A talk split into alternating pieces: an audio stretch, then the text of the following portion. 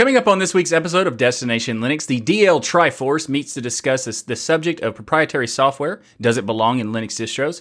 We have some updates coming from the beloved Blender, and Proton has a new product to sink your privacy teeth into. We then head on to our gaming section where we take a look at a game called Shing.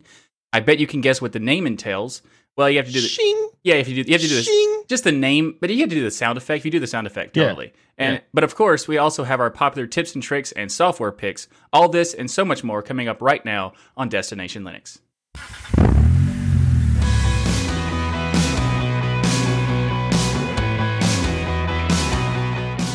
Welcome to episode 190 of Destination Linux. You are tuned into the number one video centric Linux podcast on the planet. This is your source for great discussions on Linux and open source. My name is Michael, and with me today is Noah and Ryan. So let's find out what everybody's up to this week. So, Noah, what have you been up to this fast? I almost said my name wrong. Here's the thing, Michael, that's who you are. Uh, this week has been busy. Uh, the thing is, with the way that COVID has forced people to work from home, we're doing a lot of the same things over and over again. So there's nothing really new and exciting. But what it is giving me is a really great perspective in how people use services, how people want to interact with their technology, and I think that's going to have some major ramifications and and and and give me some insight as we get into some of the stories this week, um, like the thing that broke with Proton.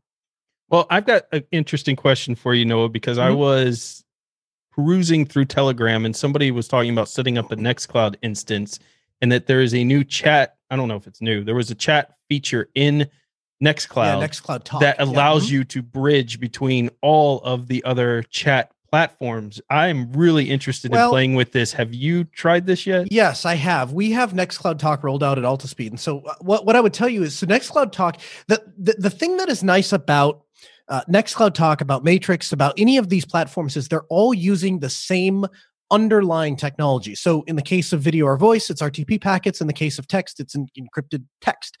But they're they're all using the same thing, which means that it's very easy to integrate and incorporate one open source thing into the other. And so um, you can certainly tie Nextcloud Talk to other platforms, but I've had far more success and found it to be a much more robust infrastructure uh, to to to embed Matrix into Nextcloud itself.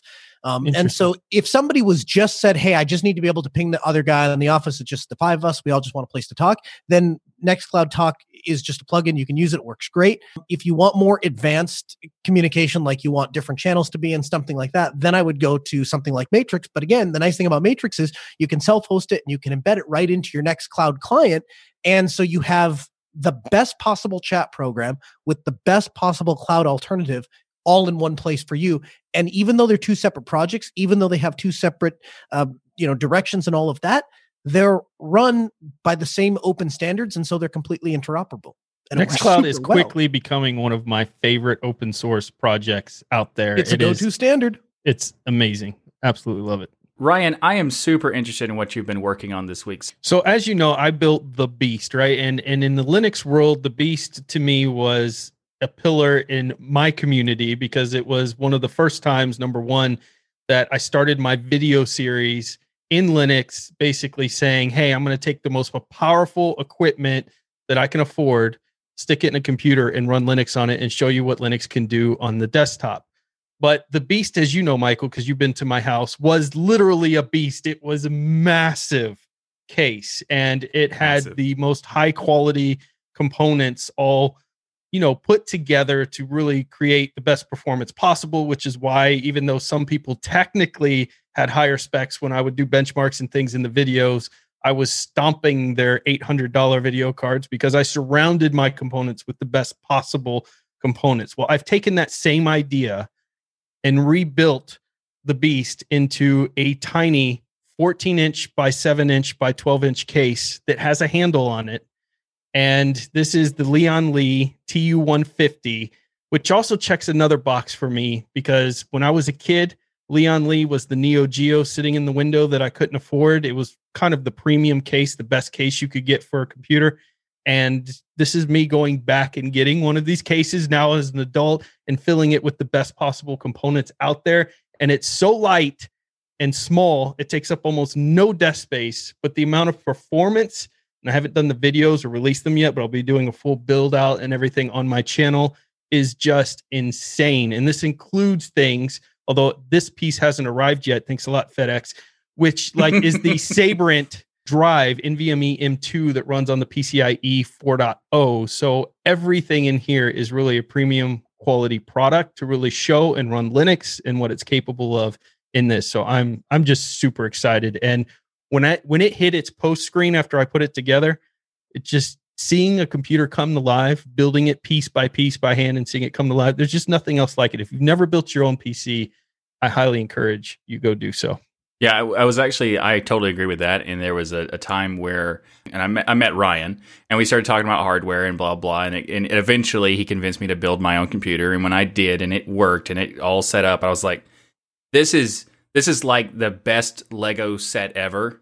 And because once exactly, yeah, once I you're that. once you're done with it, you also now have a fantastic computer to to play with at that point. So it was, and you know how to work fun. on it, take it apart, repair it, do maintenance on it yep. because you built it with your own hands. It's and when awesome. something here's the thing: when something goes awry, you're like, ah, I remember that NVMe drive didn't really feel like it was seated all the way. I bet I should look in exactly. there. For, you have an idea where to look. So here's the million dollar question, Ryan. Mm-hmm. Where's the old really powerful thing? What happened to it? Where, where's it the going? beast is gone. The beast has been sold. I rotate my equipment, as Michael knows, generally every oh. three to six months. Oh. Um, the beast well, is gone. Months, when six months, can I get first dibs at your next rotation? you, there's a long list of people who say that, but you know, oh. I recycle that same money into, and, and the reason I do that is to bring, because I spent a lot of this on my own money, all of it's my own money, um, to bring the high quality components to the Linux world. Because a lot of people show videos today, and there's nothing wrong with that on the older equipment and old laptops and everything else. I like to showcase Linux on the latest and greatest hardware and show what it's doing there. And so I rotate that. And as the new hardware comes out, I rotate it in. And that's why, you know, even though I'm an AMD fanboy, this particular one's got NVIDIA in it. So that was something else to check out. So it does change. Now, I personally prefer AMD, this is a Ryzen build. So it has the Ryzen CPU, but we're trying something different with the GPU side of things. So there's always now, something new that we're bringing to the community. Now, where can people get, where can people see the review of this? DasGeek channel. If you go follow me on YouTube, you'll see it there or LBRY. If you don't like YouTube, you can check out the videos there. I'll be putting that editing that footage, the building this machine this week. Yeah, that is awesome. And also, it's uh, I like the way that um, that Ryan. When I first started talking to Ryan, he would tell me that his process of doing the updates of the hardware. I was like, that makes total sense. Why you are a big fan of rolling release because you you roll your hardware, and it's yes, just it's. I stick to rolling all the way through. It's it's, it's my life motto. It's impressive. What have you even up considered to? using Arch? yeah. Oh, yeah. Well, I've thought about it, but you know, it's just too hard. too me. much effort. Yeah. I can understand that. So, Michael, what what have you been up to, man? I've been doing quite a bit, but I, I wanted to talk about the fact that I I, I told you I was going to make some new videos on my channel, and I have released two new videos. And Whoa! What? Yes, two. Have they new. been in production since 2012? I mean, t- theoretically, but in okay. in the sense of. Uh, I made a one video is is like the six six cool things about the Linux history that I wanted to tell people about, and I also made a video about um, Firefox because I in, in order to, in we talked previously in the last episode about promoting Firefox and stuff like that. So I made a video about uh, multi-account containers for Firefox, which is the best feature, and I go into the process of how to use it, what they are, and all that. Especially even like advanced features and stuff like that. Uh, it's a fantastic feature. If you have never tried it in Firefox, you 100% owe it to yourself to do it. So go do that. Love it. This episode of Destination Linux is sponsored by DigitalOcean. DigitalOcean offers the simplest, most developer friendly cloud platform in the world. And you can get started today by going to do.co slash DLN. So here's the truth about DigitalOcean. Anytime you want to start a job, the server is never the thing you want to be focusing on. It's just a problem you have to solve on your way to doing the job. And DigitalOcean is optimized for making, managing, and scaling those servers intuitive and easy with their API. What does that mean? It means that you can tie to a chat room, you can tie to a mobile client, you can tie to other management infrastructure that can dynamically turn servers on, turn them off, reprovision them, those kinds of things. They have the load balancer, so they're going to take care of all the network performance. One of the things that people don't anticipate early on, we we have to talk to clients about this all the time. They say, we're going to take a server, we're going to stick it in a data center or plug an internet cable into the back of it, and then we'll run our own services like you're always talking about. It's not the way to do it. There is a process that you have to follow. What's going to happen if the internet goes down? What's going to happen if the power goes down? What's going to happen if the physical host fails? Well, DigitalOcean has thought about all of that. They have all of this in their world renowned data center with their virtual private cloud in all regions free of charge. That means that you create multiple private networks that isolate your workloads from the internet. And you can do all of this in their infrastructure on their platform right through the website for just five bucks a month to get started. Actually, it's not five bucks to get started because we're going to give you that free. We're going to give you a hundred dollar credit by going to do.co slash DLN. And you can use that $100 credit to spin up over a dozen droplets, even some monster sized droplets that let you run that for two months. Then you can decide if DigitalOcean is the right solution for you. Again, you can get started on DigitalOcean with that $100 credit by going to do.co slash DLN. And a huge thanks to DigitalOcean for sponsoring this week of Destination Linux. So this week in our community feedback, Ken writes us to say, Hey there, I love the podcast. Well, we love you. We love your face, Ken. Because of COVID, I have some time on my hands and I wonder what version of Windows you guys would use if there was no Oh, oh, oh no.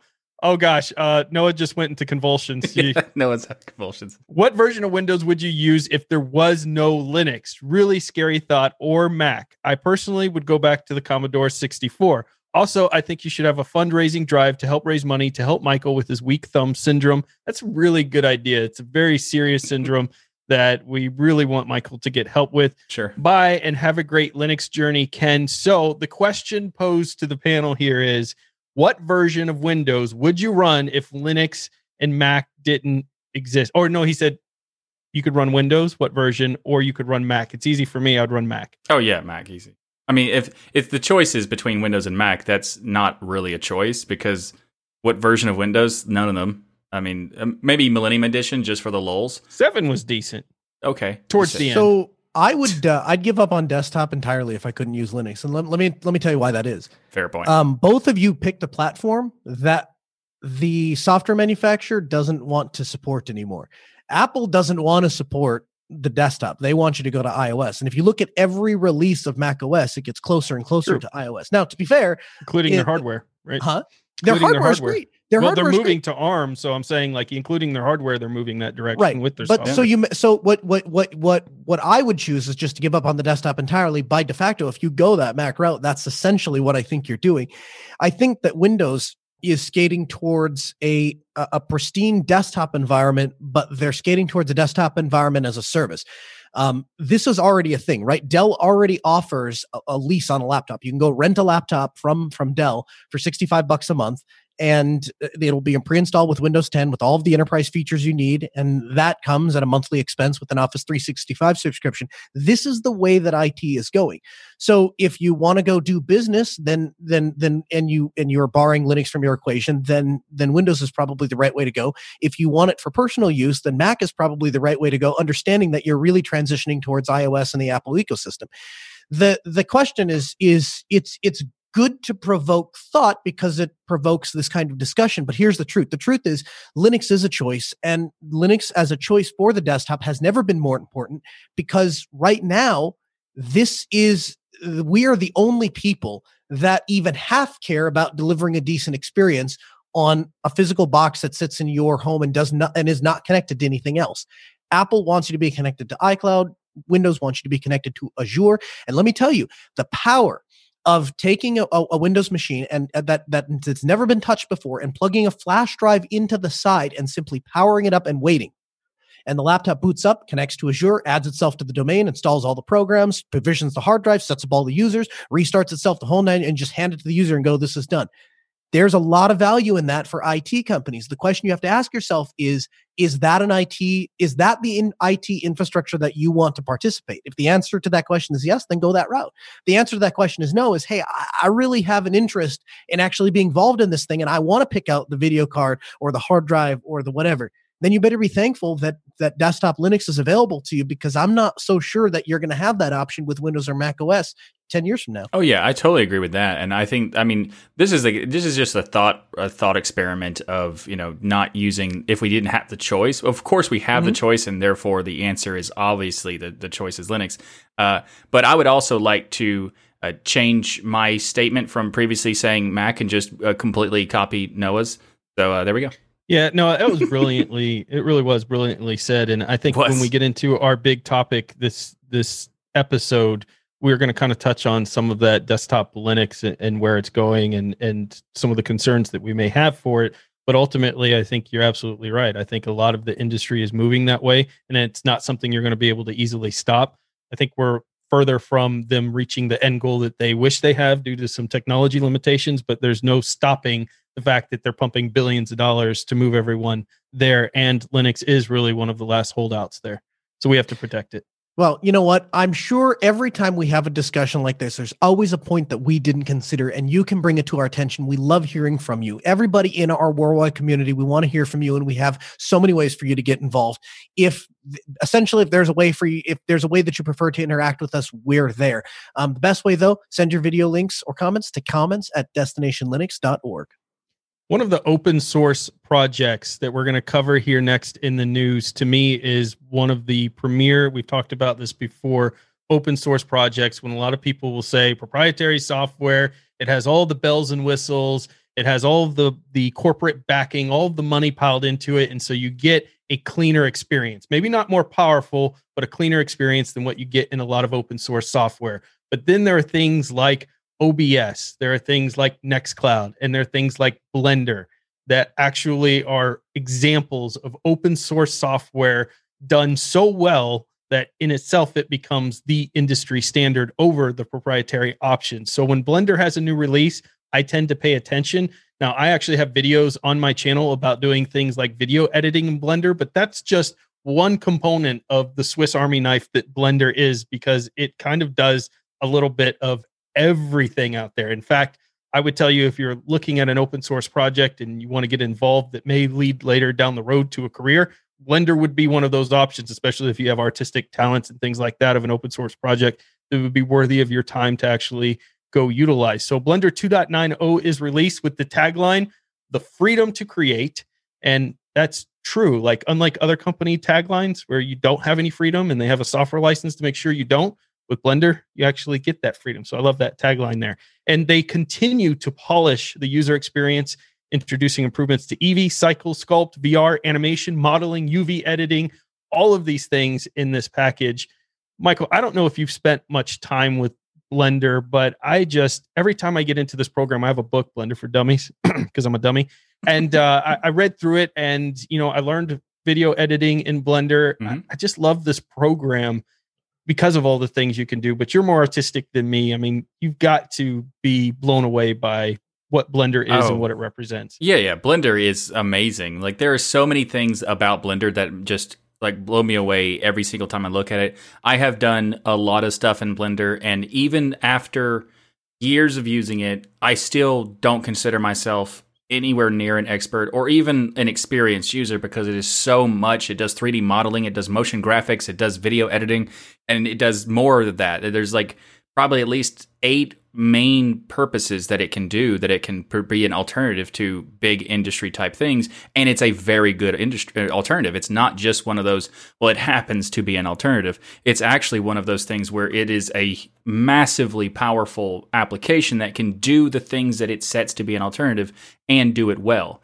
And one of the things about this latest release that is really impresses me is the mo- is the special effects aspects of this latest release having uh, oh yeah a cloth simulation in uh, like on basically on mesh layouts of like animations. This it, it sounds kind of silly but cloth animation is a very difficult thing to do to make it seem natural. And it's also a great way to combine a a, a foot real world footage with CG and like use if you have like good cloth simulation you can blend those two together and you can make it almost unnoticeable. And my favorite example of that is there was a part in the Lord of the Rings movies where they run across this uh, volcano and on this bridge it's a hundred percent hundred percent CG on that that moment, but you can't really tell because it's it's it's pulled back a lot. But also the cloth simulation on it is so good that it, it doesn't it doesn't give you the uncanny valley f- effect.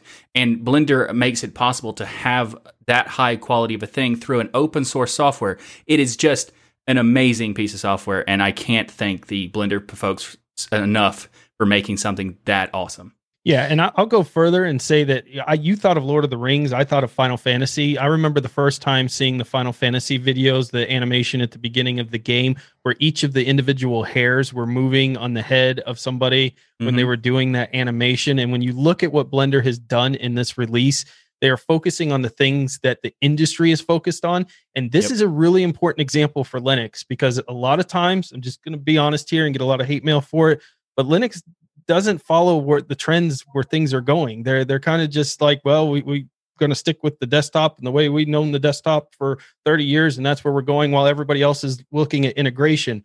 Blender is a perfect example of an open source project where they look at what's going on in the industry and they're adapting to those changes so that they can stay up to date and stay in the top place because they treat it like it's a competition because we should be treating it like a competition. And I'll give you one of the examples in here specifically is the fact of ray tracing and the work they're doing with Intel in that. NVIDIA spent half of their conference this week talking about ray tracing Blender's already integrating ray tracing deeply within there across multiple architectures to make sure that's a part and available mm-hmm. so that they're not sitting there four years later as the whole industry goes to ray tracing going, oh, yeah, we should add that feature in which frankly is how a lot of open source projects seem to run. You know, the other thing you see, and and you saw this with the latest re- release of Blender, is they release new compositors, they release different modules that come in. A lot of these are based off of other open source, other open source projects or other open source platforms, and so the standards themselves are evolving into yep. an open standard, um, which makes if even if Blender even if, if there's the, the next blender that comes along has a better chance at being able to participate and, and compete in this space. Absolutely. Well said.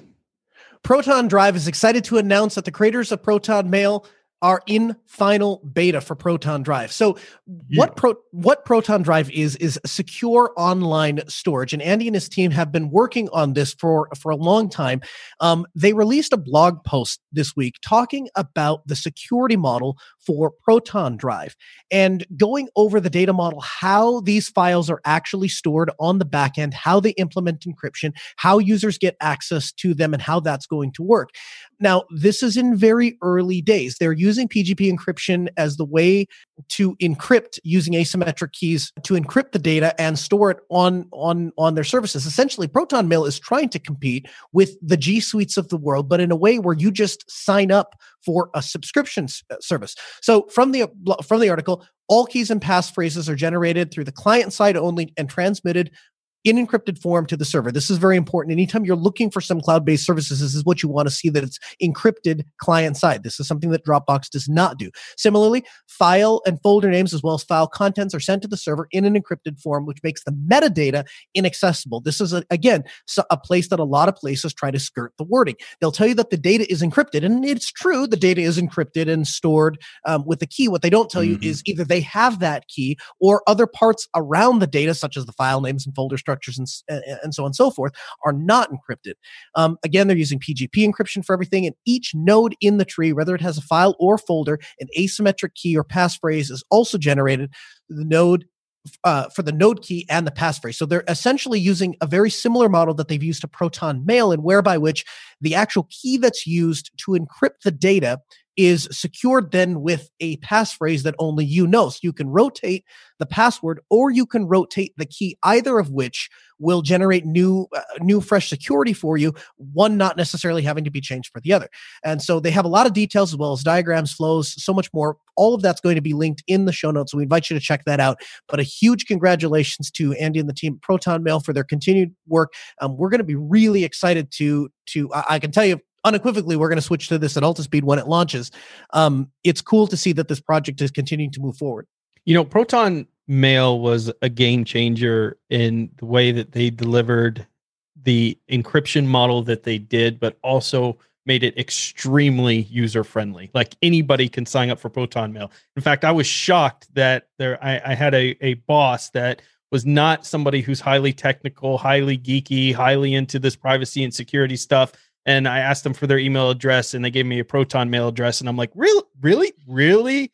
So it's it's one of those things that is just really taken off even if you're not an expert. But what I love about what they've done here is they have broken down on this blog the entire system of how their encryption is working from beginning to end with diagrams and charts explaining each and every piece. And at the very end of this, they say, hey, if you have comments and suggestions, they're not sending you some random comments at protonmail.com. Here is the direct email address to our security team.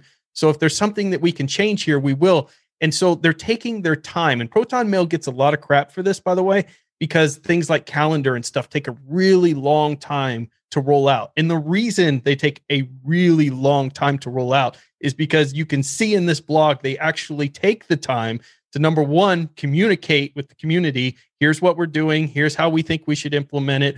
What do you think? And then making sure that what they're releasing is not another security hole potentially to for, for people to break in and get into. So they're taking the time where they should. They're involving the community. They're opening it up. This is true open source here, where you can see every little piece of what's going on behind the scenes. And that's why it will be, like you said, an easy no brainer. The second they release this, yes, I'm going to use it for my storage, of course, because it's Proton and I just love this company. Yeah, I mean, there's the the thing about Proton Mail is like when I first heard of it, I was like, okay, I'll I'll, I'll be open to it, give it a shot because it's it was all talking about the security aspects and everything. And before everything before that was kind of a complicated thing to deal with. And then when I I signed up for Proton Mail and realized, oh, that's it, I'm done.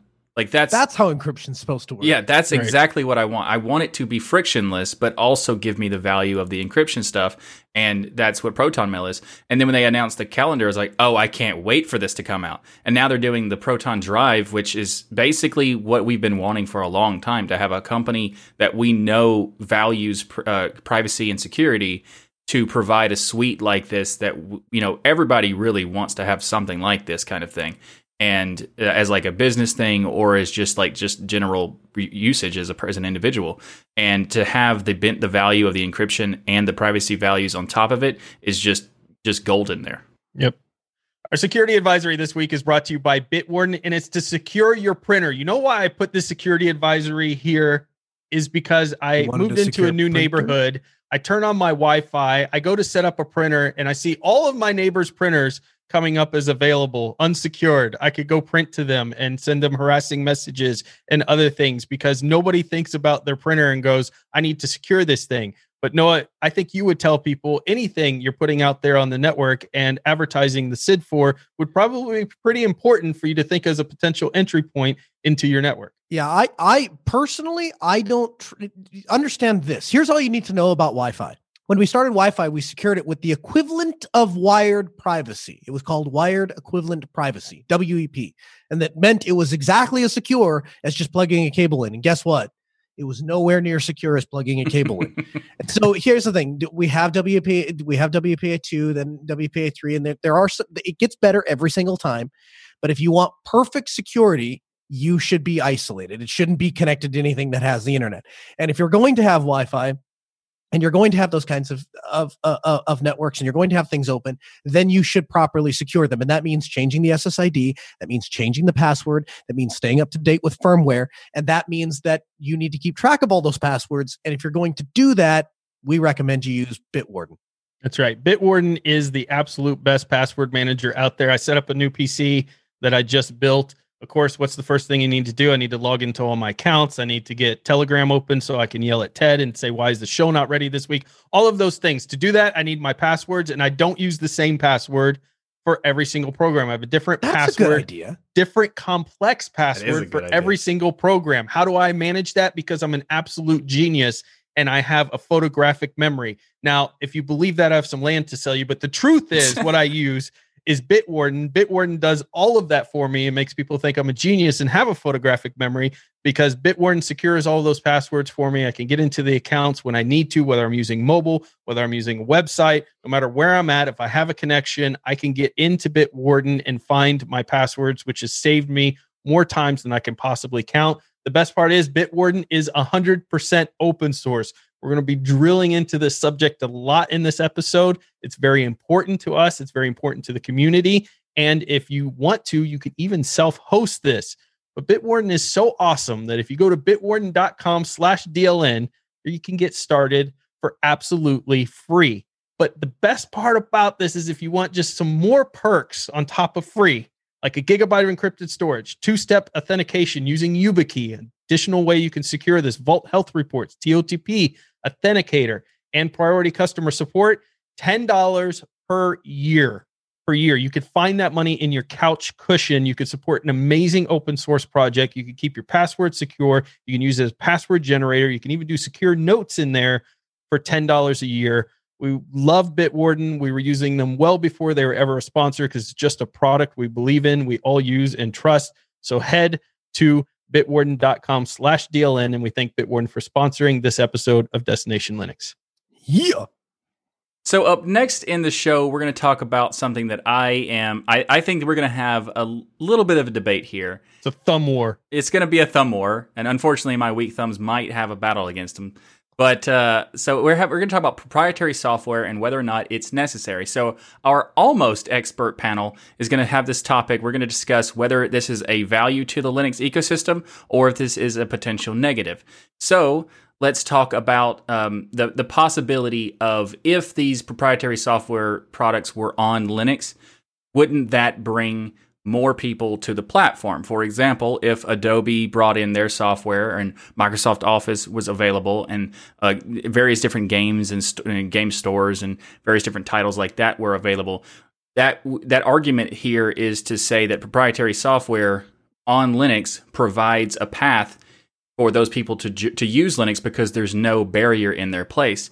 I personally take that position and say that proprietary software is not only a valuable thing to have. Gross. It, it's a necessary thing to have for the moment. Now, open source software is by far more important, more valuable, and overall the better approach for methodology of development. There is no doubt about that. I 100% agree with that. But there's a, you know, however piece right here of simply saying that proprietary software is currently the norm. And by forcing the proprietary out of our ecosystem, we are forcing the potential for our ecosystem to grow. And I suggest that as an ecosystem, we embrace proprietary. Of like, course, a weak thumber would take then, that position. No, of course, a weak thumber would. No, no, no. I, I, I don't I don't I I have to say I, I respectfully disagree to a certain extent because um you know so consider this right the standards are decidedly moving in the open direction for sure um you know i mean and, and and in a very fast way i mean to to there are now major national banks that don't run their infrastructure on anything unless it's open source because they're concerned about it. So i, I so to a certain extent I, I don't know that i necessarily agree that proprietary software software is necessary but i think that our the order of t- anytime you're trying to to to change anything create uh, whether it is to standardize something or break away from a standard the way you do it is in slow incremental steps. The way that the way the reason that we're all using excel today and not lotus 123 is because excel first made it backwards compatible with lotus 123 so everybody imported their Lotus 123 spreadsheets into Excel and then just never left Excel. And so as LibreOffice comes along and says, now I'll give you an open alternative where you can open your spreadsheets, if it worked perfectly every single time, nobody would actually pay for Microsoft Office because indeed every client I've ever worked with says, well, if the free one will work, I'll be happy to use it. The thing that bites us is every once in a while, it's not, it's not quite perfect. And instead of fixing that, we move on to something else. And so I think the order of attack is First, we get open source on the computer itself. Get everybody using some sort of of, of audited open source code, even if that thing is a Chromebook. And then from there, you start and build yourself out and say, okay, now can I replace uh, can I replace Google Drive with something like Seafile? Can I replace the rest of G Suite with something like Nextcloud? Can I replace something like uh, like iMessage with Matrix? And slowly start to move those components out. That's how I think we get to an. That's how I think we get onto an open source ecosystem but from the open source ecosystem's perspective, what we have to be cognizant of, like Ryan said, we have to be constantly focusing on what the rest of the market is doing and then how can we uh, uh attack that. I just had this conversation with martin wimpress. He is he is very much opposed to matrix because he believes discord is a more uh, approachable platform for people. And while i agree it's more approachable the reality is it's not open and and it's under the control entirely of discord. And so where open decentralized platforms come from whatever they are if it's messaging if it's if it's broadcasting if I- any which way that we want to interact with the internet that should be up to the individuals that make up the internet not some company that we pay or go through to get there. And so if we and and so once we have that that basic the basics covered, then if we stack proprietary and soft, software on top of that, and we have, for example, a Steam game that we play during our DLN Game Fest. Who cares? We, it's Steam runs, it's proprietary, sure, but we play it for the time we play it, and then we close it down and it's gone. We're not relying on that. We're not invested in that. We're not married to that. It's just a thing that we're using. It's a tool in the toolbox. That's the appropriate way to look at the tool in the toolbox. You hear that people say, "Well, I don't. I'm not going to use Linux because uh, it's just uh, the operating system and software and platforms are just tools in a toolbox." That's true to an extent. But once you begin to rely on that tool, once you get begin to live on that tool, now you should be asking yourself bigger questions like do am I locked in to the vendor? Do I have choice in how I do this? Does this product suit my needs? And if not, do I have a path to fix that? Or am I just beholden to the company and hope that they value the same things I value? This is where open source wins in security. This is where open source wins in flexibility. This is where open source wins in implementations. Businesses are seeing that. The world is seeing that. That's why we're going the direction we're but going. I, I agree with you, but let me tell you about my my journey, my personal journey in Linux is four years ago when I started, people were very aggressively telling me like if I was using a proprietary software that hey, you need to go and use this open source version of it. You should be trying this open source version. Hey, have you tried this open source alternative to what you're using there? And that was me growing. As now today, when it works, but when it, it- sucks, it- it's it just a terrible like a com- recommendation. it Yes. seems like a completely different place though today in which not only are we okay with proprietary software i see many companies that are basically the foundation that we're expecting to move us forward in linux focusing on the proprietary Yeah, software That's a mistake. for instance, NVIDIA drivers, do we need them? Sure. They own most of the market. They're the most powerful GPUs out there. This isn't even an arguable statement out there. I think they own 80% of the external GPU market. Intel owns most of the internal GPU market, and the rest is left to AMD. So, can you just ignore that? And we don't have Linux boxes that can run in a video card? Of course not. But do we tell AMD and Intel you're a second class citizen if you don't get your drivers in time? Too bad. Uh, but we're going to make sure NVIDIA is our focus when you're installing. No, they shouldn't be. We should at least make sure AMD and Intel have a better experience, as good as because they made their open source drivers for the desktop portion open source for us to use. And this goes across the whole portfolio. If Adobe and Microsoft Office and everybody come in and they all and we're just like, hey, this is great. Now we can bring more people over to Linux. By the way, we didn't need this stuff to get Linux to its popularity where it is today, right? Somehow Linux existed and grew and took over everything without having to have these products. But if we're saying we have to have them as that middle ground to bring more people in, should we really be promoting them and then turning on all of their privacy stuff? So I've got this really secure Linux operating system, but I have all this metadata still Microsoft leaking out through the proprietary software that makes it worthless. Why don't I just boot into Windows at that point? If I'm going to run all this proprietary software on my machine and the tool in the toolbox example you gave, I mean, imagine a mechanic who had a, a, a license on his wrench and is like, oh, sorry, you didn't renew your license. You can't repair the car today. This is what we're dealing with. This is what we've been fighting against. But now all of a sudden, I feel like the community has kind of given up and like, you know what? If we want it popular, let's pour in the let's pour in the proprietary where I I think we now have we to have the same it. thing we had 10 years ago. We just call it something else. Listen, I want to Yeah. retract my answer and I, I'd like to just go with yours. Yeah, thank you. Michael, you lose. Weak thumb. Oh, oh, wait, wait, down wait. again. Uh, oh, I, I, I, it's my turn now. Okay, so actually, I do agree with a lot of the things that you're both saying. The core principles of what you're saying, I 100% agree. Open source is more powerful. It is more useful. It respects your freedoms and all of that stuff. I 100% agree. However, the best tool for the toolbox example is in some ways a very limited thing because you're ignoring that for some industries, such as the designer industry, um, that is a proprietary piece of software.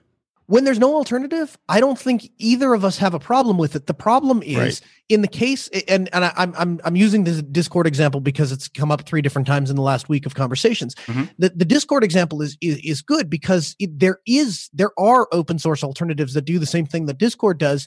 We just don't want to take the time to make them approachable enough to other people and fix it. We'd rather complain about it and then point people towards the proprietary ones. That I think is. Is- well, I agree with promotion of that thing, but to uh, well, That's okay, that's that's a different thing. I I totally agree with on the Discord argument against Discord versus Matrix. I think that Matrix is has the potential to be good enough and is at the current stage is a very good overall platform to use. That I would say that it you could argue for it for sure. Uh, it's not better, but it's definitely very close. So I, I would I would say that their the argument between Discord and Matrix is is a valid thing. But there are certain types of like the uh, the the problem that I have with this whole proprietary software, proprietary like uh, in quotes quote unquote proprietary garbage that people cl- call it. They just say it's garbage regardless of what the reality is of that software, and that's the problem. They ignore what is valuable to the the industry that they are that use this software. For example, the design industry has Adobe products. Unfortunately, I don't like the fact that I've I used these products for t- multiple decades because they were the only option. But I did. But you need non-destructive editing. yes, I need something that allows me to do the, my job and do it efficiently. Whereas Right. the alter- So- alternatives did So not here- exist and so, did not so do here's that. so here so here's I think what all three of us are saying. What what all three of us are saying is the way that we approach that situation is this. We talk about, we focus on, and we work with GIMP or whatever the closest alternative is to the proprietary thing. Meanwhile, if you have to use a proprietary tool to do the job, then you use the proprietary tool to do the job. And we find some way to not to, to get that to run on Linux. Right. I Because it's shouldn't not- be installing Linux and seeing, hey, you want to connect to Facebook, want to connect to Dropbox, want to connect. I should be seeing the open source alternatives there first. I shouldn't open Yeah. a store for Linux on a distro and see, you want to download Google Chrome, want to download Zoom, want to download Skype, want to download Adobe Reader, want to download Reaper, want to download Lightworks. Those should be buried under. I'm not saying remove them, but buried under the open source alternatives. The or open just have a source should be button our just have a button Okay. that switches from just have a button that switches from recommended to like like something that says like most popular and then if the proprietary ones happen to be the most popular so be it but when you click on are. recommended you have well so fine but when you but have something that says here, here's a problem right I sit down at my Mac and I get this beautiful introduction vi- video on like how do I use these gestures and how do I do these things. And then I sit down on my Linux box and I'm like, so here's a GNOME page. How do I use this? And there's no minimize.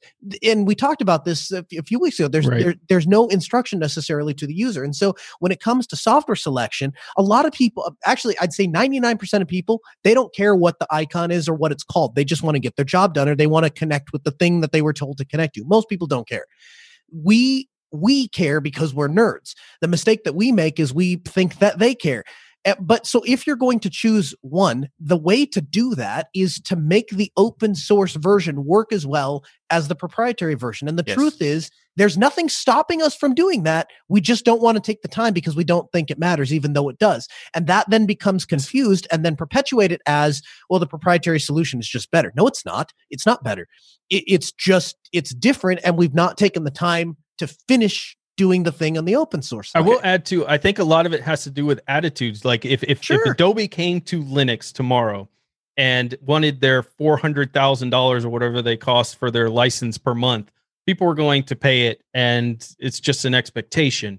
If Glance, for instance, comes in or another software program that we use in open source and says, you know what, we need a donation for you to be able to download this, the Linux community is going to go nuts. How dare you? How Mhm. dare you try to charge me for these extra features I don't in know. here? I think it And, and so on I think we it happens all the time. It, does. happens all the time. It, it, but here's the thing. Give me a specific example, and I'll tell you what they did wrong. If a project came out and said this, I agree here's with our you. Git- They do here's it wrong. here's Yeah. our here's our GitHub page. Here's the code. If you want to go download the code and compile it and do whatever you want, it's GPL'd. Here it is. Go ahead and do that.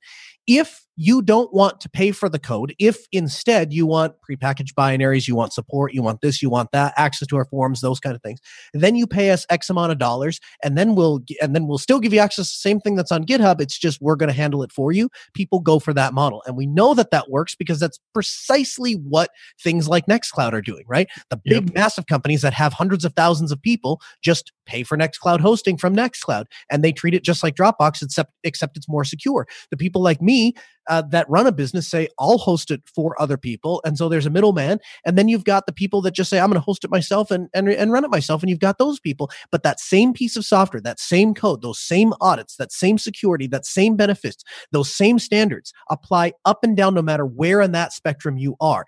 That's the power and expandability of open source, and it functionally doesn't exist that way with proprietary software. Well said. I, I totally agree. agree. with you, and uh, unfortunately, there's also a piece that you're saying that we don't. We there's an alternative that is open source. If it's not as good, then we have the problem with not being as good, and Yes. In certain industries, that is the exact current state we are in, where yes, the, the alternative is not even close to being good. The, the, the field that I am in is design, and I have uh, uh, I actually did replace Photoshop with something else. It also happens to be proprietary, but it allows me to use it on Linux, and I gladly pay them for doing it. So you're making you're making my point though. That's the proper way to step through this. The proper yes. way is to first get the hardware secure, get the operating system secure, and then work your way up and get the proprietary thing to the smallest, most confined area possible. Because here's the reality: ten years from now, everything's going to be running on a container everything's going to be running on a container. Even if you have a Windows app, it's probably going to be running on Azure inside of a Linux container on, to- on top of Linux, right? So the security is going to be taken care of for us. So if it's a proprietary solution, so what? But get it to the smallest portion of your That's system the possible, the smallest portion of your workflow sure. possible. That's my point. I don't like the fact that I have to use proprietary in certain things, but I do I, I do appreciate when those proprietary app companies allow me to use the platform that I want to use. And I think that and, the platform the reason I say proprietary is necessary for Linux. I don't think proprietary is necessary. I think it is necessary for Linux to get to the point where we can actually create change in order yes. to do open source. Because, Backwards compatibility. Right. The people yes. who say that open source is the only way and that there is no other path are ignoring the current state of reality that proprietary is the current expe- expectation of most users. And if I we have that. if that's true. Uh, I don't know in terms in terms of my in terms of professionalism. Here's the th- here's, here's what I, here's what here's what here's what I think, Michael. I think that I think that it, the, the the percentage probably breaks down something like this, and I'm just making these up. Mm-hmm.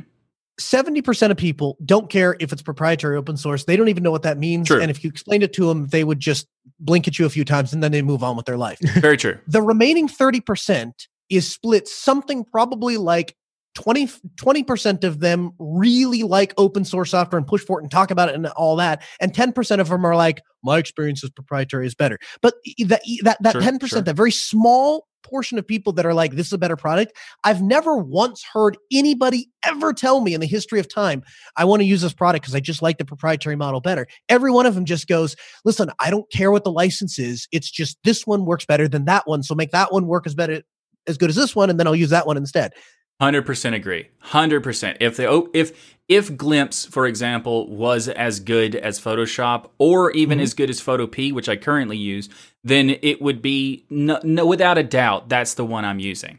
The problem mm-hmm. is is that it's not at all close. And when it is, but I, see, we're giving our money to Photopea. We're giving our money to right. the Adobe product. We're not giving our money to uh, the developer that's trying to make the, the, the open developer source that's trying to make the open source thing. And, okay, and hold on. My, Before we get into this, is nobody is going to give money to them because once Adobe comes on Linux, which they will, because Noah's 100% correct, eventually it'll be in a container, it'll be in the cloud, and everybody can use it there. Anyways, nobody's going to care, and because we as a community I feel like are starting to lose our values of saying this is what we expect when you come on to the Linux operating system. And yes, there can be a time in between in which we're happy you put your product on Linux, but you also need to start moving towards open source. If we lose that foundation, we're right back to Windows. We might as well just boot Windows. Yeah, yeah, I'm not arguing for proprietary anyway. Just to be clear, I am not a fan of proprietary. Weak thumbs. How dare you? I am not a fan of proprietary. I don't want proprietary to be the norm. It just currently is. God. So if we ignore that piece, then I think that we are putting ourselves in an automatic, like, uh, uh, we're in a race that we're not even in the same arena. we're not even allowed to we be don't need to shame track. people, but we need to push them. And Yes, that's and- where I'm getting at. That's Well, I don't even, I don't even, you know, I don't even know if it's we need to push people so much as I've tried to I take pushing this people. stance the, the the the past, I'd say maybe six months, seven months. I've been trying to take the stance that I'm going to, I'm going to run my company, my life Eh, on on open source stuff Sure. because I think it's a better way to do it. If you look at that and say, man, you know what? I never hear him coming on the show talking about like how he lost all his data or how he couldn't get to something from one time or that wasn't compatible with this thing or he lost a contract because he couldn't import it into LibreOffice. Turns out none of that stuff actually really happens in practice once you get your hand around, hang around where the skeletons are buried, which is true in any software, proprietary or otherwise. And if you want to follow along in that journey, then I'm a then then we're a great place to be because we're doing that too. And if you want to you want to go a different way, you're welcome to do that. Just understand the the goal, the thing we're trying to skate to is open source. The thing we're trying to skate to Mhm. is freedom from any one particular Yeah. business. And Exactly. we're making some progress. That's My- becoming the I standard. a hundred push it. percent I a hundred percent agree with that. My point is like I'm going to use your analogy of the skating to things. My point Mhm. about having the proprietary available to the Linux platform is so that we can skate freely without the rocks in the way. Mhm. That's all I want. If we had Sure. that option, we could get to that point where we could show that proprietary is not as good as open source. But until we can get them to actually come over to our platform to em- to experience the open source, we're we're kind of fighting a battle with one hand tied behind our back. And I think that it's to, to say that proprietary is better, hundred percent it is not. But proprietary mm-hmm. exists as the standard now. So if we embrace, we can do the whole old What- ar- what argument. It's funny we didn't that? have What to ma- do what all of this for Linux that? to take off, though. We, we It took off in the to bow servers. You're- you're taking- to all the proprietary software and and fill our machines with Microsoft and Adobe products, and somehow Linux fell into the the world of taking over so many things without all of that because right. we held to our standards, we held our foundation, and if companies wanted to, when we dominated the server, come on Linux. They had to participate in the open source realm. Somehow we got there, but now all of a sudden we're saying, hey, in order for us to ever grow again, we've got to layer in the proprietary. I know you're not saying that, Michael, but that's Right. what it feels like That's the people message. are.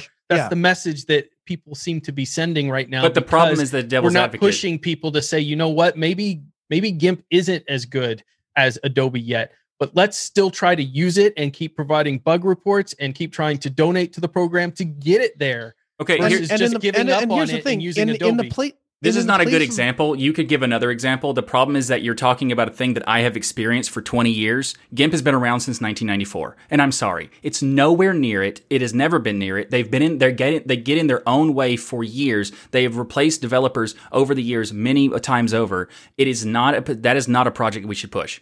I'm sorry. Okay, It's so that's just fine. not. So then, And I so then wish we had so- something So then, Glimp, so then, glance, so then. Sure. so then, that my very sounds next great. question, my very next question becomes: What other project has more promise, or what can we do to help GIMP people get up to the? the, the and didn't we change the name? Wasn't there some? No, there was there was the, the name was yes Anyway, the name is terrible and they to- did make glimpse. There was a fork called do- glimpse.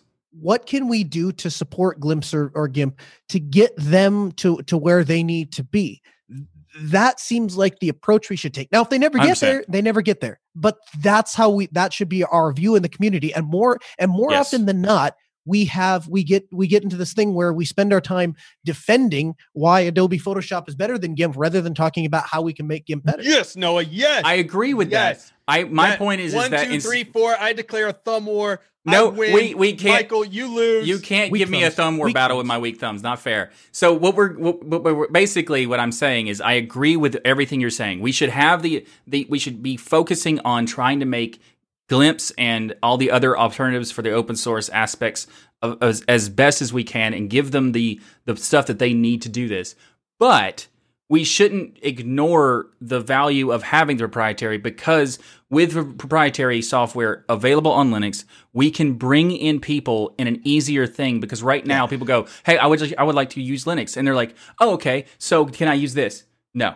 Can I use that? No. So you I use so no. we, we shouldn't under we shouldn't underestimate the value of being able being able to run proprietary software Yes. on Linux is what you mean to say. There is no value in running the Right. proprietary software. I'd There's agree just with a, I- okay. I agree. I don't think that proprietary is good in any way, but I think that we are in a state where if we completely say that proprietary has no place on It's Linux, an easier business model.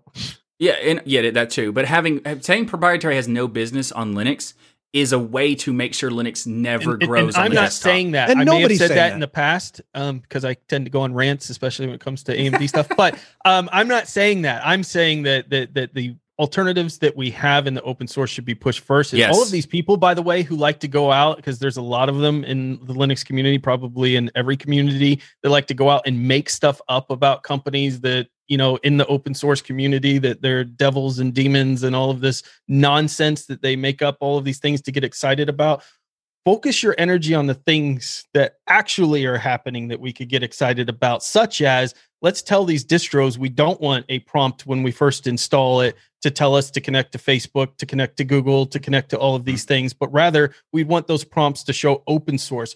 Focus on those things in a kinder way, a nice, gentle push off a mountain, I mean, off a small hill, and uh, get them towards that versus, you know, making up stuff. hey, come join our support group on Facebook.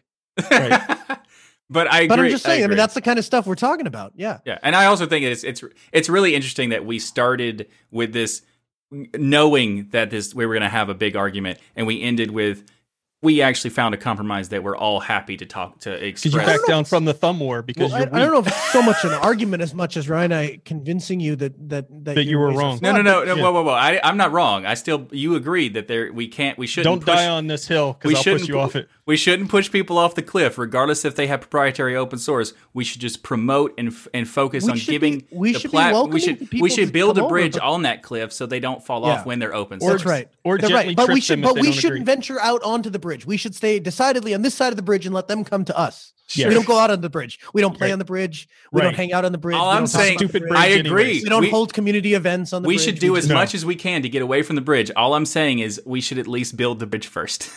Yeah, that's fine. Build the bridge, and Michael, you go out and play on there when you have to do your. And me and your- Noah will stay on the right side of the bridge. no, I'm not going Yeah, out when there. You have I'm to just color your pictures. You go ahead and do that, and then when you're done coloring, you come back off the bridge back to the safe zone. We invite everybody else to. There's come not a good paint by numbers program for Linux that he can use, Noah, other than a proprietary option. That's why he's using the Adobe Suite. Right. Here's the thing- I'm not using thing. Adobe Suite anymore. That's what's awesome. But the but the thing is, it's still proprietary. The thing I do use, it's just on Linux, and it makes me But here, happy. so okay, Okay. so let so one step so one step below that, right? If we're not going to promote proprietary stuff, and I agree with that, I think there is probably a level of promotion that is requisite for companies like Lightworks and Discord and Yes. Zoom and all these other companies that make a proprietary product. But at the end of the day, if Zoom wasn't on Linux, we wouldn't be doing this show right now. And we can hate it and we can talk about why open source should be better. I mean, all those things are still true. But it is also true that we wouldn't be doing a show right now if it wasn't for Zoom on Linux. And so we should be thankful and grateful that those companies, yes. even though they don't share our That's vision, what I'm saying. That's what I'm do saying. this. Yes. Yes.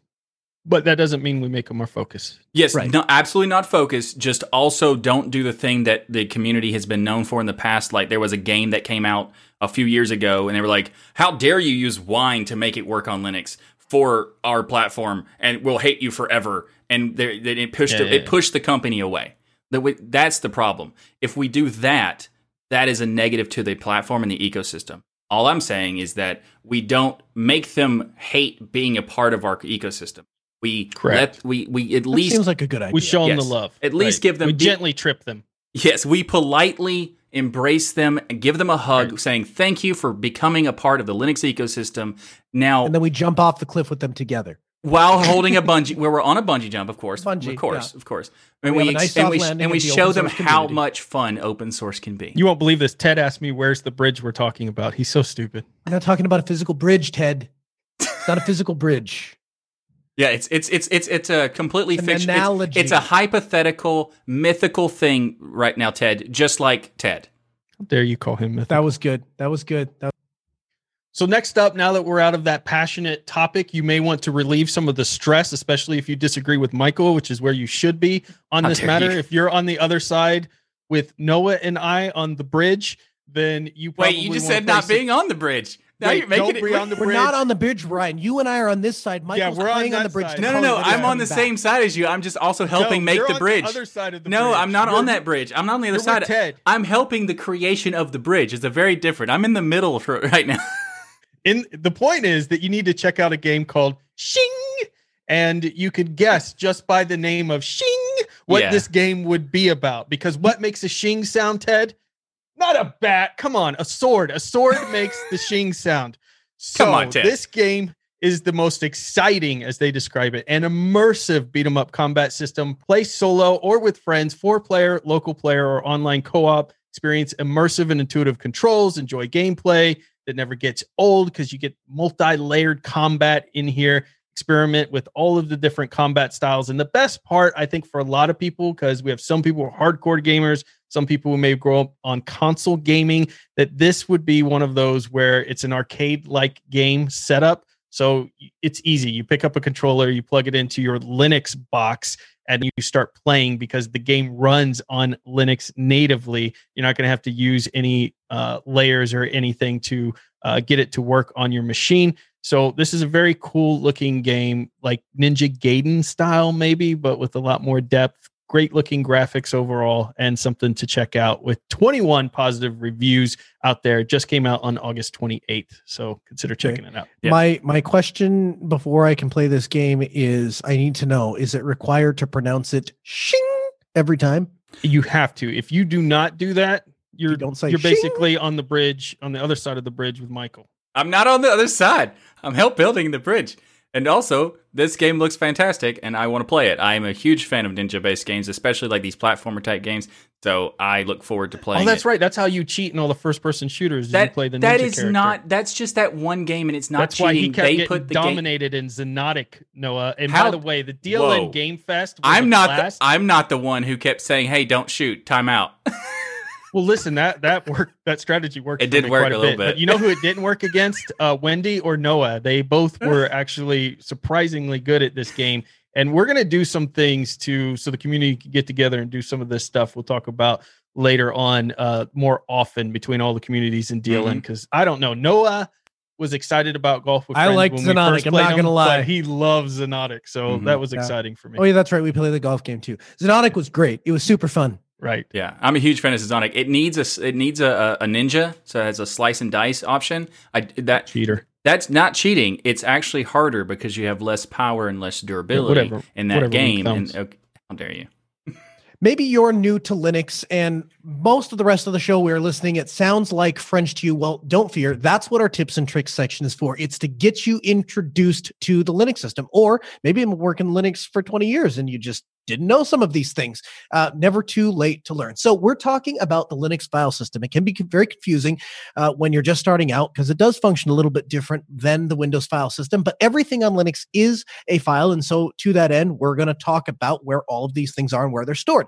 Past weeks, we've covered slash temp, bin, boot, dev, etc, and lib. If you'd like to find more about those, we invite you to go back to previous episodes and check those out. This week, we're covering slash media. Now, by comparison, slash media is where is is is relatively newer um, folder as compared to what uh, has traditionally been in Linux. There have been a lot of different open source projects that have tried to mount uh, USB media and optical media in various different places over the years. Um, but these days, if you plug in a flash drive, you plug in an SD card, it's going to show up in slash media slash your username and then slash the name of the card and or flash drive. It's used as a mount point for where you can actually access that data. Now, again, depending on your distro, this may change, right? Some of them run in uh, in um, like I think Dev Mapper dev slash map or something like that. So it, it, it kind of depends on which distro you're using, but the vast majority of them to include things like um, Kubuntu, Ubuntu, Fedora, Red Hat, um, they're all going to show up in slash media. And so this is a directory that it is okay for you to play with a little bit and go in there and, and, and browse and see what those files are, create some folders, add, uh, remove those kinds of things. That's going to be perfectly okay because it's a place that's designed for user interaction, both through the GUI and through the, uh, the terminal base. Um, so slash media that's where you'll go if you want to find removable media or things that you've inserted into the computer please come back as we round out our explanation of what all is in the linux file system during our tips tricks and software picks So up next in the show, we have the software spotlight, and I am super excited to talk about this. Oh, my, I did not actually mean to do this pun. The name of the application is Super Productivity. I did not mean to say the super excited. I just am super excited because this is a really cool application. He was because he wouldn't shut up about it all week on my Telegram. Like, make this the software spotlight. Make this the software. Shut up, Michael. No, I didn't say that. It's So- a pretty good one. Yeah, it was it was it was fun because I, I, I saw it like the like the demo the demo of it and showed like the screenshots like this has a lot of potential. I wonder. Okay, I'm gonna try it. And I tried it like okay, this is fantastic. So it's essentially a to do app. It's a task manager. It has that kind of stuff, but it also has a bunch of other features like a Pomodoro timer, which, if you're not familiar, it's a method of time management where you have a series of work times, break times, and then longer break times over a cycle. And it- you'll just you should just look it up what what that is. It'll explain it better. Uh, but it's a, it's essentially a really nice way that I've used for a while, and to have that built into the to do system and also have a time tracker based on the to do. So if you have one during that period of time, you finish one of the works, you can keep the Pomodoro timer running on the Super Super Productivity app, and then switch task. It will keep track between them separately, so each task is tracked how long you spend the time, and then also the ti- Pomodoro timer is going as a separate thing. And you also it has a bunch of other features, and like it's just fantastic. It also doesn't collect any data. It does, and it stores all the data locally. You can also put it on different syncing services. The only thing that I say that is potentially a problem, I hope they fix it at some point, is that the only syncing services I've seen are uh, uh, Google Drive and Dropbox. So That doesn't matter. You can Yeah. use Seafile. uh, I would like for that kind of thing to be available if they just make it more obvious in that sense. But uh, I, I think that the, overall, it's a fantastic application. And I, I also found this other piece that I was like, what is this here? It is like special extra timers. So I, I load that up. And the extra timer is if you have a stand up desk, you can keep track of how how long you're standing throughout the day and versus sitting. And you also can Very have a, cool. there's another timer you can set up like it'll automatic it'll you can just click a button and it'll keep count of how many cups of coffee you've had and Does stuff it have like a that. stool timer? How long you've actually used the stool that sat there so long? Well, that would be it's zero. actually There's made a no reason permanent to place in your Whoa, whoa, whoa. do that. There's there's there's tons of reasons to use a stool, and also it does not come by default with an extra timer for stools. However, it does have ability to create custom timers, and yes, I did Thank make a stool timer, and it is fantastic. I'm a big fan of this application. I would like for it to be just the entire like there's it's so close to being like the complete solution that I I have already switched a lot of my workflow to it. I'm I Very I'm cool. I am super excited about this application. And if you haven't, if you're looking for a to do app and you haven't found one that works for you, I think Super Productivity is a well made. and you can get it as a snap, an app image, or a dev Yep. file. So whatever you want. It's also available to use uh, uh, this other cool feature of connecting. Let's say you're a developer, you can connect your GitLab or GitHub and Jira and stuff like that. And when you make new new tasks are created on that those Git instances, it will update it on your system to create those tasks inside of Super Productivity. Very cool application. Check it out. Question: How do I make it dark mode? Uh, it's, it's in the settings. You ha- there is a dark mode settings. You can do that. All right. Okay. I, that's the first thing I looked at this- too. here's- I here's the was like, this I have cool. to have a been- dark mode. I've been I, this. This is a perfect example of celebrating a uh, of, of of of me being guilty of exactly what we talked about not doing. There is a particularly a proprietary solution that works particularly well for for to do lists, and so I've talked about it before and and and encourage people to use it. And what I'm looking at from Super Productivity is this does everything I want it to do and then some, and the interface looks way better. Yeah, Nice. I also Thanks. forgot This to is- mention the project management. It also has project management uh, and as well, so you can have different tasks based on different projects you're working on. You can switch back and forth. It also has a cool thing where you're end of the day, you just click, "I'm done with this this task. I'm done with this task. I'm done with this task." At the end of the day, it says, "Oh, all finished for the day." Click that button. It saves the entire list of the things that you have completed, not the stuff that's still available to do the next day, but everything that's completed into a history, so you can go back and check each day what you did on that day, and it's organized by a calendar and all. It's a fantastic application. So You- the so just- the only try it. so the only thing I don't like about it is both the Dropbox sync and the Google sync appear to be an API thing. So you are for Mm. it's not just like writing to a directory and then syncing it. You actually have to. So it'd be really great to um for what if if they could do if they could set that up so that we could just use something like Seafile, but maybe somebody Right. can help us make that happen. I There would love go. to talk to the developers about that piece because if that if that one piece was solved, it would be completely just fantastic, amazing. So I would I would switch without question right Integration now. into I'm Jira, already GitHub, and GitLab too, huh? Yeah, It's it's impressive, and uh, especially when I I just found it off the cuff of just looking through rand like every periodically I'll I'll look for something that I already use and see Yeah. like is there a better option, and I found like a bunch of different options, and this was just sitting in the mix of it, and it, when I te- and I looked at it, I was like.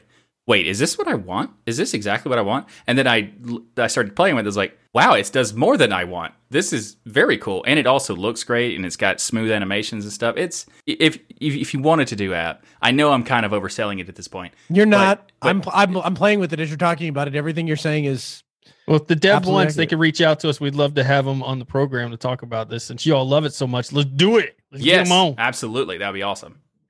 All right. So, a big thank you to each and every one of you for watching or listening, however you consume this amazing show. We want to thank you for that. If you want more DL, become a patron. Like all of these beautiful people with us here today, you can watch the show live. And if you can't make it live on the days that we're recording, you get an unedited version of the show. There's so much more content that you're missing out on. So consider going to Sponsus or Patreon and supporting the show. And also, you can check out the DLN store by so you can get a bunch of cool merch that's related to the network. So, like some swag for DLN, and you can Support get Ted shirt. You can get it. Well, that's not a thing yet. Maybe it should be. And we have No. a t- t- no. we have t-shirts, hoodies, mugs, stickers, and more. And we're working on even more things like that, and potentially a support Ted t-shirt, depending on whether or not we can get Noah to agree. And uh, but go to dlnstore.com to check it out. Uh, dlnstore.com, and it is like there is so much great stuff there. It, it, it might not help you to be more productive as the super productivity, but I think it will at least the mug for your coffee would totally help. So Right. Think I hope you it. keep count of your coffee. Yeah. if you want help keeping track of your coffee, or if you want help keeping track of Michael's sore thumbs, then it's time for you to join the DLN community forums. You can not miss your chance to join the shindig by going to the DLN discourse forums, and that way you can become become a part of the family. Join us and help us help Michael recover from his weak thumbs. yes, So that was so thoughtful. Noah. I Yep. try. you're so you're so help you're so helpful. Uh, so yeah, if you want to be a part of the shindig, then jo- go to the DLN community and join us on the forum and everywhere else. And uh, we've also got some more content that's awesome for you to check out at the Destination Linux Network website at destinationlinux.network, where you'll find all sorts of open source goodness from podcasts, YouTube channels, and so much more. So everybody have a great week, and remember that the journey itself is just as important as the destination. Thanks, everyone. Bye. See you next week. Bye bye. Bye bye. Uh, patrons, if you'd like to join the show, you can turn your mic on and turn your uh, videos on and join us in the post show. Neil, what's happening, man? Hey, Jason, Ryan, welcome, welcome, welcome. What a great first name, by the way. I was gonna say the same thing to you. Oh, nice. Destination Linux Network shirt. I wish. oh, Awesome. look at that Hey shirt. guys, yeah, how baby. is my audio? Uh, Mm. very, very robotic. Yep. Yeah. But is it like choppy or anything? Yes. Choppy, robotic. Yes. What That's happens when that's you're that's what happens when you're in the middle of the Okay. bridge? You sound like that. What happened? What? The- Sorry, I missed it. What happened? The bridge is helpful, man. You stay on your side of the bridge. Don't I'm, come I'm over to our on the side. same side. I'm just helping no, make no, the you're bridge. not. You're I'm clearly just, not. I'm providing I the lumber for the bridge. again. I'm providing the lumber. How is how is my audio now? Much better. Much better. You, can- you can talk now.